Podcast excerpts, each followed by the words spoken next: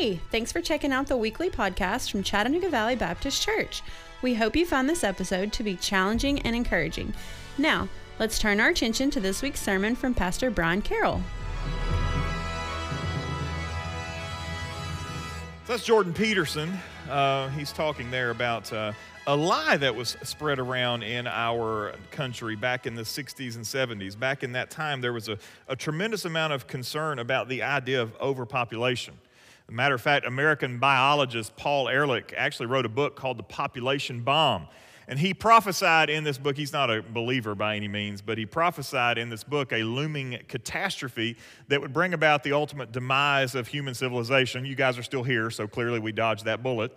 Uh, Ehrlich claimed that there were too many people, too many humans on the planet, and that we would face mass starvation and millions of people would run out of food over the 20 years after he wrote the book, and the planet would, would never recover. It's been 50 years since he wrote the book, and it's become clear that that great crisis that we were facing, it's, it's not really a crisis. Uh, as a matter of fact, the crisis that we're up against, is, as Peterson stated in that interview, is actually a problem of, of too few people. We're actually facing a, a population collapse. Um, a healthy civilization requires children. Churches ought to have full nurseries. Daycares ought to be full. Schools ought to be full. That, that's what a healthy civilization requires. If you follow this at all, then the magic number that you're paying attention to is the number 2.1. What is the number 2.1? That's what's called the replacement fertility rate. In order for a country to maintain or grow, it has to be 2.1 or higher. Uh, if you go higher than 2.1, then you've got a growing population. If your number drops below 2.1, then you're facing a shrinking population. And a shrinking population is, in fact, a, a problem. And we're seeing that problem show up in big ways in certain parts of the world. For example, in Japan, there are too many old people and not enough young people to help provide the necessary care. As a matter of fact, 20% of Japan's citizenship is over the age of 65. Now, if you're over the age of 65 today, you say, well, what's the problem? Well, it is a problem if there's not enough young people to help provide care that's necessary for an aging population. So, to help solve the problem, Japan is actually experimenting with robots to help provide care for the population. So, imagine your grandparents in a skilled nursing facility of some sort, instead of a nurse coming by to check on them or deliver their food or provide their medication, a, a robot comes along and brings them the medication or the food that they are needing. Uh, of course, there's economic problems that go along with it, uh, especially if you consider things like Social Security. How many of you like your Social Security check? That's good. How many of you don't think you'll ever see a Social Security check? Okay, yeah, exactly. Um, and that's a problem when too fewer people are paying in then you have people withdrawing. That tends to be called a Ponzi scheme and it's unsustainable. You can't have that, it doesn't function. In order for civilization to thrive, we have to have growth. When we're not growing, we are a ticking time bomb for trouble. Shouldn't surprise us, however, because that kind of growth is perfectly in line with God's very first instructions given to human beings. God's very first instruction given to mankind was what? Be fruitful, multiply, fill the earth. And we're living, he said in the, in the, in, the, interview there that I showed you, we're living in a time where there are more human beings on the planet than any other time. That, that's the time in which we live. There are more people on the ground today than have ever, ever been alive at any time before. But all you have to do is drive around this great nation, and you'll quickly see that there's plenty of room for lots more people. How was Nebraska this week? Lots of room for some people out there, right? He said Chattanooga made Omaha look like a, uh, like a small town. And so, uh, uh, just again, drive around. There's lots and lots of room. And I say all that to simply, simply make this point the world is always going to be at odds with what God's desires are. It doesn't matter what the plan is, whatever God has decreed. The world is always going to be at odds with God's decrees. And even something that should be as, as, as simple as subdue and fill the earth the world we live in stands opposed to God's decrees. And, and, sometimes the world will stop at nothing to bring God's desires to a screeching halt. Those things that are in line with God's plan are almost always seen as a threat to a world that's opposed to the things of God. Secular culture screams, There's too many people. We got to do something. There's too many people. But the Bible reminds us that God wants the earth filled. There's not too many people as long as the earth is unfilled. God wants the earth filled. God even declares it through the prophet Malachi in chapter 2, verse 15 of that book. He says that God is seeking godly offspring. God wants to see children in our nurseries. God wants to see kids in our school. God is looking for that. But this is not the only place where we see this sort of conflict between the world and the Word. You see, secular culture grows very nervous around people who are growing in their faith and obedience to the Lord. They look at people who are committed to Christ and say, they're fanatics and they're extremists. Listen, if you follow Jesus today, the world thinks you are a fanatic. They think you are an extremist. That is the world in which we live today. But God says, I want my people to grow in their obedience and their faith. I want my people to look more and more like me and less and less like the godless society around them. God says, I want my people to be distinct from the world around them. And the world around us doesn't really care for any part of God's agenda and continues to do what it can daily in its fight against God's plan. But this isn't new. This isn't a, a, new development for us. The church at Thessalonica was ground zero for this conflict of culture versus Christ. Because uh, for, for one, we believe 1st and 2nd Thessalonians are some of the earliest written books of our New Testament. And we're seeing this, this drama, this conflict unfold firsthand in the lives of the people who live in the church or who live and, and worship and serve at the church there in Thessalonica. And that city, that ancient Roman city, was not excited about the agenda that Jesus brought to their community. From the very first time that they are introduced to the gospel, the city of Thessalonica is not interested interested in the things of God. They're actively opposed to it, as a matter of fact. But in the middle of all that pressure that was being applied by those who hated the things of God, this little church in Thessalonica kept doing the things that God wanted it to do. And Paul says it was growing. And a church that's growing, not just numerically, but also in its obedience to the Lord, is one of the greatest threats to the godless culture that surrounds it. We find ourselves today moving into the second letter that Paul penned to the church at Thessalonica. Again, a brief amount of time has passed from the first letter to the second letter. We're not completely certain how long it took for Paul to write the, uh, the, the, the, the, span of, of time between the two letters. But when Paul sits down to write this second letter, the goal for him is to revisit some topics that he introduced in the first letter and to help this church be prepared for their future. On one hand, it's a very uncertain future. No way to predict the various kinds of pressure and trials that would be applied to this church. On the other hand, the future was as certain as the next morning sunrise because God was ultimately in charge and the promises of God were very much intact. The opening chapter after the initial greeting is one long sentence in the original language, but we're going to break it up into some sections to help put these words to work in our own lives. And while the city of Thessalonica hated the things of God, the church at Thessalonica kept doing what God wanted them to do. They kept on growing, they kept on loving, they kept on being the people of God. So let's turn our attention to our text this week, the opening four verses of Second Thessalonians. If you're able, I would invite you to stand with me as I read these opening verses from this letter. Paul, Silvanus, and Timothy to the church of the Thessalonians in God our Father and the Lord Jesus Christ. Grace to you and peace from God our Father and the Lord Jesus Christ. We ought to always give thanks to God for you, brothers, as is right, because your faith is growing abundantly, and the love of every one of you, uh, the love of every one of you for one another is increasing. Therefore, we ourselves boast about you in the churches of God for your steadfastness and faith in all your persecutions and in the afflictions that you are enduring. Father, I thank you for your words, for your encouragement through Paul to this young church. We pray that their encouragement might be ours as well. May we seek to model that which is good and reject that which is wrong uh, as we seek to uh, follow and be obedient to you. We pray these things in Jesus' name. Amen. Thank you. Be seated. By way of introduction and overview, this letter opens the same way almost all of Paul's other letters open. It's almost like a form letter. You guys have used a used a template or something in your computer before. You know, you've got the form letter that fills out, and and I love the I love where it starts to put the Latin stuff in there. And you can always tell when somebody didn't read everything because they use that that Latin stuff starts to show up in the letter later on. They missed something, and so this is almost a form letter.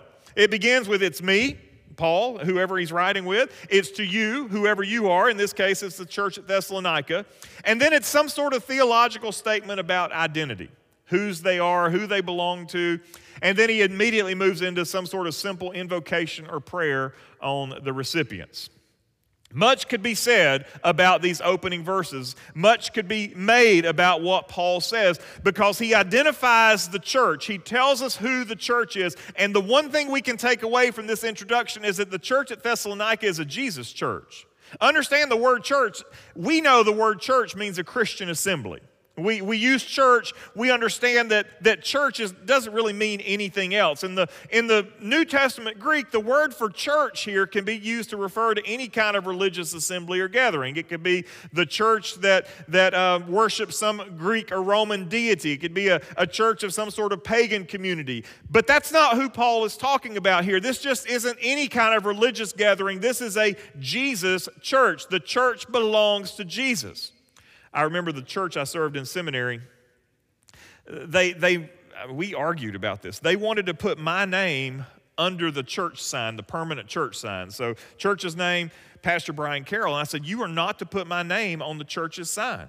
I do not want you to put my name on the church's sign, but we want people to know you're a pastor. I don't care. This is, this is not the Brian Carroll church, this is the Jesus church. And so if you want to put a name on the church, put Jesus under the name because it's his church, not my church.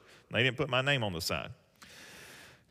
It's an important distinction Paul is making, and we shouldn't skim through it as quickly as we often do. This is a Jesus church. It is a, it is a Jesus assembly. This church at Thessalonica belongs to Jesus. It doesn't matter who the pastor, who the elder, who the deacons, it doesn't matter about any of those things. This is a Jesus church.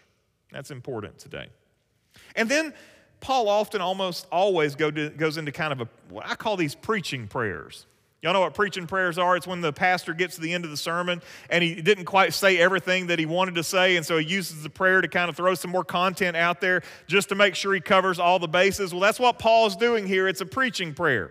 He's got some things, he's not just He's not just asking God's blessings on the church. He's got some content here that's important. He's got some things here that he needs to say. And that's really what all of chapter one of this short letter is, is, is this prayer that Paul is praying for the church. And so we're going to start really digging into this here in verse 3 of chapter 1. And last week we talked about the blessing of God's work in us to completely sanctify us. Again, 1 Thessalonians chapter 5 verse 23. Paul prays at the end of the letter, now may the God of peace himself sanctify you completely, and may your whole spirit and soul and body be kept blameless at the coming of our Lord Jesus Christ. However, as we handled those verses, we had to speak to a problem that was created by handling those verses. We've all heard of high profile believers who've openly recanted of their Christian faith. We've heard of people who have been pastors and songwriters and, and authors and all kinds of different people who have openly said, you know what, I'm, I'm, I'm leaving my faith. Most of us likely know people who seem to have completely fallen away from their faith in the Lord Jesus Christ. At some point in time in their life, they displayed what appeared to be faith, but ultimately fell away because of various pressures and trials it grieves us because we know those people. We, their names come to mind. We see their, their face in our minds as we talk about it. But as we begin this second letter, we actually see the product of God working out this complete sanctification. We, he prays that they would be completely sanctified at the end of the first, cha- uh, first letter. But then we get to the second letter, and we actually see this actually working itself out. Because in Paul's opening prayer here, it reveals that God is actually answering his prayer from the end of First Thessalonians he prayed that they would be sanctified completely. We get to Second Thessalonians, and what's happening? They're growing in their faith, they're growing in their love. God is answering the prayer. It should not surprise us because the prayer Paul prayed is completely and totally in line with God's will. If I prayed for you today that you would be sanctified completely, it's a prayer that God would delight to answer because he wants to see his people grow in holiness. And so Paul prays for their complete sanctification. He calls upon God's faithfulness. And what happens? We see growth. We don't see falling away in apostasy from this church. We see a community that is experiencing a good, healthy kind of growth. Paul is expressing gratitude to God for doing exactly what he knew God would do. We talked about those who fall away last week, that those who fall away from the faith are like the bad soils in Jesus' parable from Matthew chapter 13. They either lack sufficient roots to, to stand up to withering heat and difficult conditions, or they're so completely surrounded by the concerns of the world that that, that seed is completely choked out. We spent a lot of time talking about the, the soils that are not conducive for growth. But let us not neglect the character of the good soil.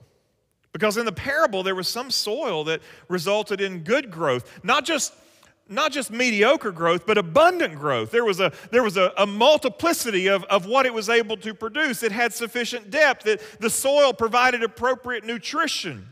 And we are seeing that happen at the introduction of this letter. He says, Your faith is growing abundantly, the love of everyone, that you that, that's increasing. We are clearly dealing with fertile soil, with good dirt. And the spiritual climate of the church at Thessalonica is good. They're not perfect, there's problems, but the, the, the climate of this church is a good one. And even though Paul only had a very brief time there, we see that the Spirit of God is moving and it's very clear that God is doing a work in this early church.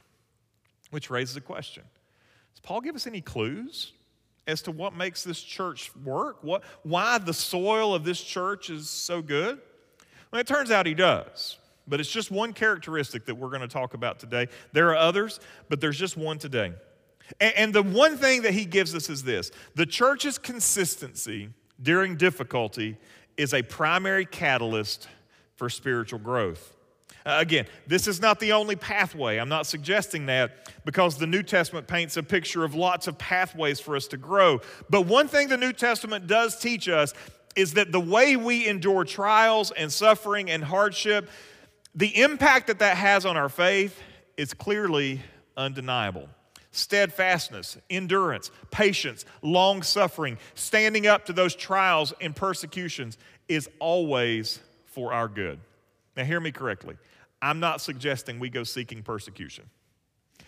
I'm not suggesting that we all go buy a plane ticket today that takes us into some dark Middle Eastern country where if we expose our faith, we risk being jailed or worse. I'm not suggesting that happens, but when it happens, the church is better for it.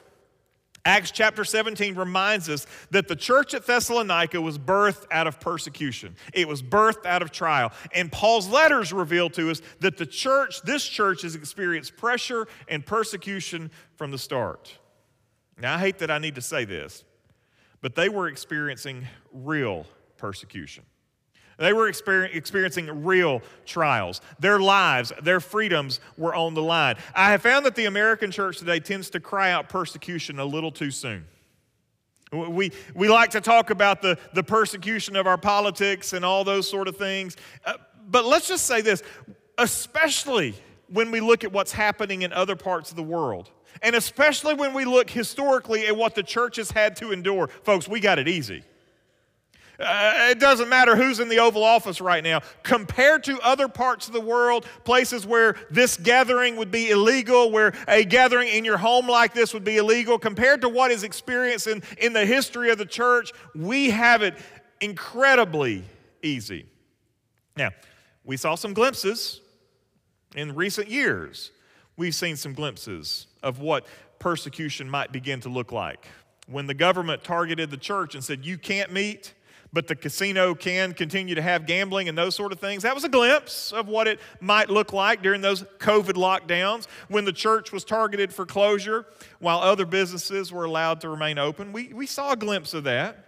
I, I believe that the current trajectory of the homosexual, transsexual agenda, I believe that's setting the stage for what might begin to resemble persecution in the coming years. But even still, legal pressure, government pressure, losing tax benefits. None of that compares to these parts of the world where being a Christian could truly cost you your lives. Because that's the threat that's offered today that if this church doesn't do what we say, we're going to take their tax exemption away. Okay. That Jesus is still on the throne. You can take the tax exemption, but Jesus is still king, right? I mean, that, that's not persecution. That's inconvenient. It's not persecution. It's irritating. It's not persecution. The Thessalonican church is a case study for why persecution matters. Endurance through trials is good for God's church. Why? Because the church is growing in its faith and the church is growing in its love. Why? It doesn't have a choice. Who else are you going to look to when the pressure gets turned up if you can't look to fellow Christians? Tertullian was an early church father who lived during the second and third centuries, and one of the things he's most famous for saying is that the blood of the martyrs is the seed of the church. Go back to the parable of the soils. That blood helps to add nutrition to good soil that helps those plants grow and bear fruit. At the same time, the church is growing in its love because it's enduring trials together. They're all in the same boat, facing the same threats. There's mutual help and mutual support. So, if we accept the conclusion that Paul has reached here, it ought to have us asking the question if the church experiences this kind of positive, abundant growth in the midst of trials and persecutions, then what happens to the church when those trials and persecutions are absent? Well, the American church shows us what happens to the church when she doesn't experience the cleansing fires of persecution. On November 20th, 1620, a group we call the Pilgrims landed in Plymouth, Massachusetts. In England, this group was frequently the target of attacks and persecution. They came to America with the intent of starting a new life where they were free to practice their faith apart from the strong arm tactics of the British state church, the Anglican Church. Over the course of time, our nation became a bastion of religious freedom. And one of the products of that freedom that we have seen and we revel in is the modern missionary movement. I believe that the United States of America and the church in this country, that no other nation has done more for the Great Commission than the church in the United States of America. I really do believe that. No other church has had the prosperity to be able to send missionaries to the darkest corners of the world as we have been able to do in this great country. But in spite of our efforts to take the gospel to the ends of the earth, our freedoms and our prosperity has taken its toll. Some of the most odious aspects of the American church are a direct result of the abundant freedom and protection that we've experienced. For example, the prosperity gospel is one of the most disgusting theological exports of our nation. And it's not just prevalent here on our, with our TV preachers and all those sort of things. It is growing like wildfire in the developing world. And the prosperity gospel is simple. If you have enough faith, then God will reward that faith with abundance. If you just have enough faith, you'll be healthy, rich, wealthy, all those sort of things. If you just have enough faith, if you just name it into the air and claim it, then God will give those abundant blessings out to you. But let me explain this. The prosperity gospel doesn't play very well in the middle of a refugee camp or in an underground church in some distant communist land. When people have to gather under the threat of their losing their lives, it's very difficult to say that there is anything prosperous about that. Knowing that your family could be taken to prison because of their commitment to Christ doesn't feel very prosperous. But I can assure you that those people who risk their lives together to worship the Lord Jesus Christ have more faith than any TV preacher that you could call out this morning. And I can promise you that if some future version of the U.S. government decided that it was no longer going to tolerate churches, that those who hold to that prosperity teaching would be the first to fall. Because it's very difficult to be prosperous when the jails start being filled with faithful saints or when government bullets begin to fly. But even in a less visible, but perhaps far more sinister plague, the commercialization of the church is also a direct product of our privilege and protected status. As a just complete honesty, this is a part of the modern American church that I absolutely hate. I hate the commercialization of our churches. Instead of seeing our sister churches as partners in the Great Commission, we're too often trying to compete with one another over limited resources and audiences. In some ways, the Church of America has become like the cell phone industry. Y'all understand that something happened several years ago. The cell phone companies ran out of new customers. And think about it. Who's buying a cell phone today? Who's getting a new? There aren't very many people getting new cell phones today. You might get a new phone, but you're, you've always been, you've been a cell phone customer for a long time. I used to work for a, a medical equipment company in college, and that business owned one bag phone. Y'all remember bag phones? We had one bag phone. The, y'all are like, what's a bag phone? I keep my phone in my purse. Is that a bag phone? Whoever had the longest route for the day had to take the bag phone with them so they could be reached if they were out and about. If you were on call for the weekend, you had to take the bag phone with you. And it plugged into the cigarette lighter in your car, and you had to, uh, it, was, it was crazy. At that time, man, you thought you were, you were the stuff if you had the bag phone. Like, I got my car phone here, I'll, you know.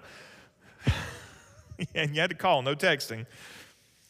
At that time, a lot more people didn't have mobile phones than did have mobile phones. But today, 25, year late, 25 years later, there are very few people who are entering the cell phone market.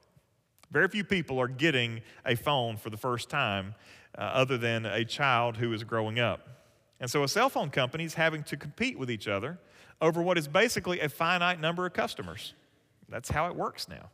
In a lot of ways, the church seems to be doing the same way. Much of, much of what we do today isn't about reaching lost people, it's about trying to entice the saved people to allow us to be their service provider.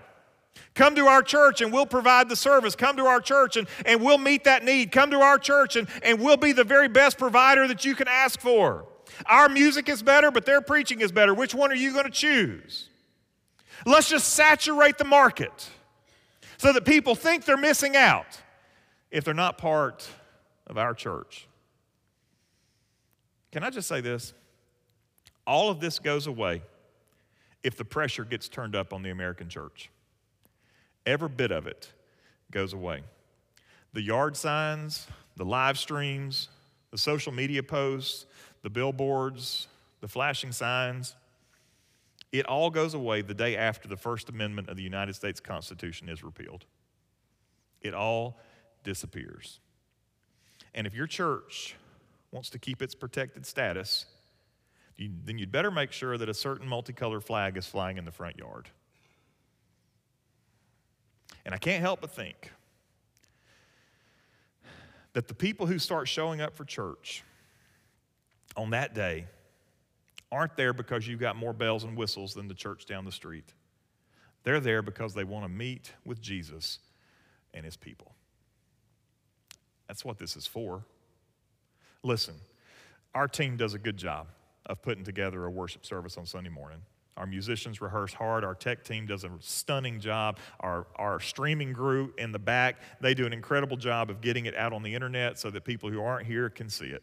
They all do a phenomenal job. And as much as we appreciate and respect the work that goes into this, the point of this gathering is not that we can be wowed with the musical talent or blown away by the technical ability or hearing a wonderful, gifted speaker.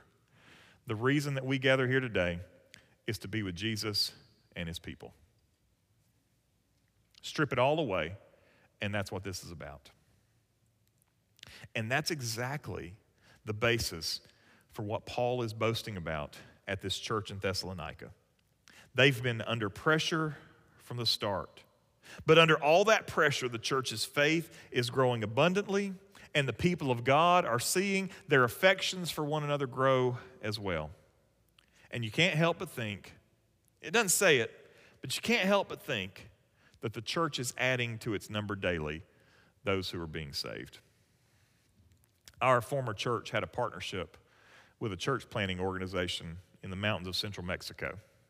And this area was a stronghold for a very cultish version of the Roman Catholic Church. Not like the Catholic Church you got over in Fort Oglethorpe around here. Not like that at all. This, this area, you would drive through these little mountain roads, and on the side of the roads in random places, there'd be little roadside shrines that were built to the Virgin Mary. They called her the, the Virgin of Guadalupe. And they would have, the, the faithful would bring flowers and light candles and all these sort of things and make sacrifices, in essence, to these roadside shrines all over this community. One night, we had a mission team in a remote village, and they were showing the Jesus film. You know what this is? It's a missions film that was put together. It was basically a video adaptation of the Gospel of Luke. It's been translated into hundreds and hundreds of languages. It's something missionaries use whenever they go into a new area to try to introduce people to the gospel of the Lord Jesus Christ. It's an incredible tool that God has given the church to be able to use this film to communicate the gospel. As they were showing this film in this little shack on the edge of town, the local Catholic leaders began to attack the house by throwing large stones at the house. Our team, is in the house and it is being pelted by the priest and the deacons and the leaders of that local Catholic church. That's being large rocks are being thrown at that house. And again, I, I wasn't there, but my team was there. And, and again, I don't know that they would have tried to harm the people inside, but I think that their goal was to make such a racket that the people could not hear the film and could not hear the gospel. But that night, something absolutely incredible happened. The true church was seen as strong and resilient and courageous, and the fake church was exposed as being weak and intimidated by the true gospel. In the midst of that persecution, that little church in the village was strengthened and people were added to their number. And that little church in that village perfectly exemplified the apostle Peter's words in 1 Peter chapter 4 verse 12. Beloved, do not be surprised at the fiery trial when it comes upon you to test you as though something strange were happening to you, but rejoice insofar as you share Christ's sufferings, that you may also rejoice and be glad when his glory is revealed. Yet I don't think it's important for us to go and seek out actively and purposely seek out persecution. But at the same time, we must make sure that when it comes that we are ready to face it. And we have to make sure that we are preparing the next generation to see it coming and to meet the challenges that it brings with it. We absolutely live in the buckle of the Bible Belt. I mean, we're not just the buckle, we're the hole that the thing in the belt goes through that keeps the belt together. We're that much in the center of the Bible Belt. It's a demographic reality that we live on the outskirts of the most churched city in America. There are more churches per capita in Chattanooga, Tennessee than there are anywhere else in the country. That's how much in the buckle of the Bible Belt we live in. We have a local school system that is filled with incredible and godly teachers and administrators. We're going to have this back to school prayer rally over at Chattanooga Valley Middle School. And at no point in time have I received any pushback or any flack or any, we don't know if we can do that. It has been an open door. Bring your churches, bring your prayers, come and cover our school with your prayers. It's been incredible, honestly, to see how faithful so many people in our schools actually are. But you don't have to travel very far at all to see the wind changing directions. We were in New Orleans, Louisiana, a few weeks ago for the Southern Baptist Convention, and I had never been to New Orleans before. I've got the beignets. I'm happy to not have to go back, unless it's for a mission trip. They need some mission trip, mission trips to New Orleans. Um, we did. We had a late flight out after the the convention, and so we spent Thursday kind of just exploring the city. Almost reminded me of the Apostle Paul roaming around Athens, just trying to get an idea of the, of the, of the city.